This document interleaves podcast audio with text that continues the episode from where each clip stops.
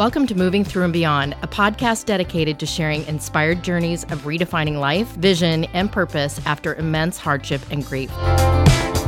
My goal with this podcast is to give you hope and to let my guest journeys inspire you to make the choice to keep looking up. I'm your host, Carey Conley. I want to talk about a topic today that keeps being brought up to me by some really lovely, amazing people in my life who love me a lot. And that is utilizing and understanding how to give yourself a lot more grace.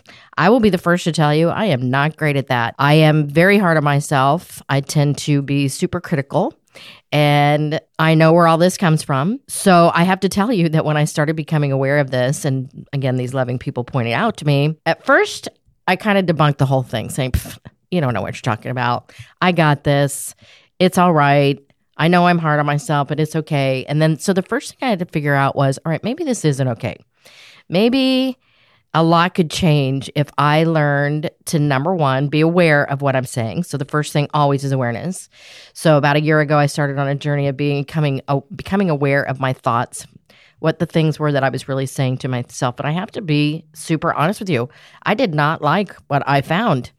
And the first thing I did when I started becoming aware of the thoughts, of course, being hard on myself, was I got harder on myself. I started thinking, what a loser I am for having all these thoughts.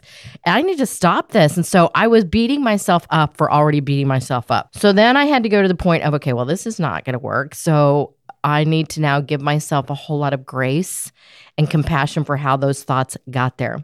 You know, we all have thoughts and negative thoughts about ourselves, but we also did not plant them there all by ourselves. A lot of times those thoughts got there because of past bad experiences that happened to you that were outside of your control, maybe words that were said to you when you were younger and you were growing up, situations that happened later in your life that were unexpected, like a divorce or losing a loved one. There are so many things that feed into how those thoughts got there, and we did not choose them.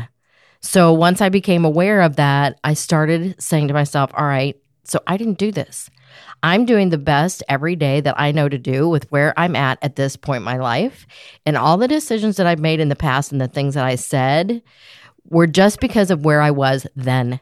So if you are somebody who's really hard on yourself, you know you are critical, you know that you are your own worst enemy, and you would not say any of the things to your best friend that you say to yourself, I want you to first become aware of it, but right behind becoming aware, do not judge it, do not beat yourself up. Just learn to love yourself and know that you are doing the best that you can every single day. If you found this episode inspiring or helpful, please share it with a friend or a family member. In order to be successful on this mission, I can't do it alone.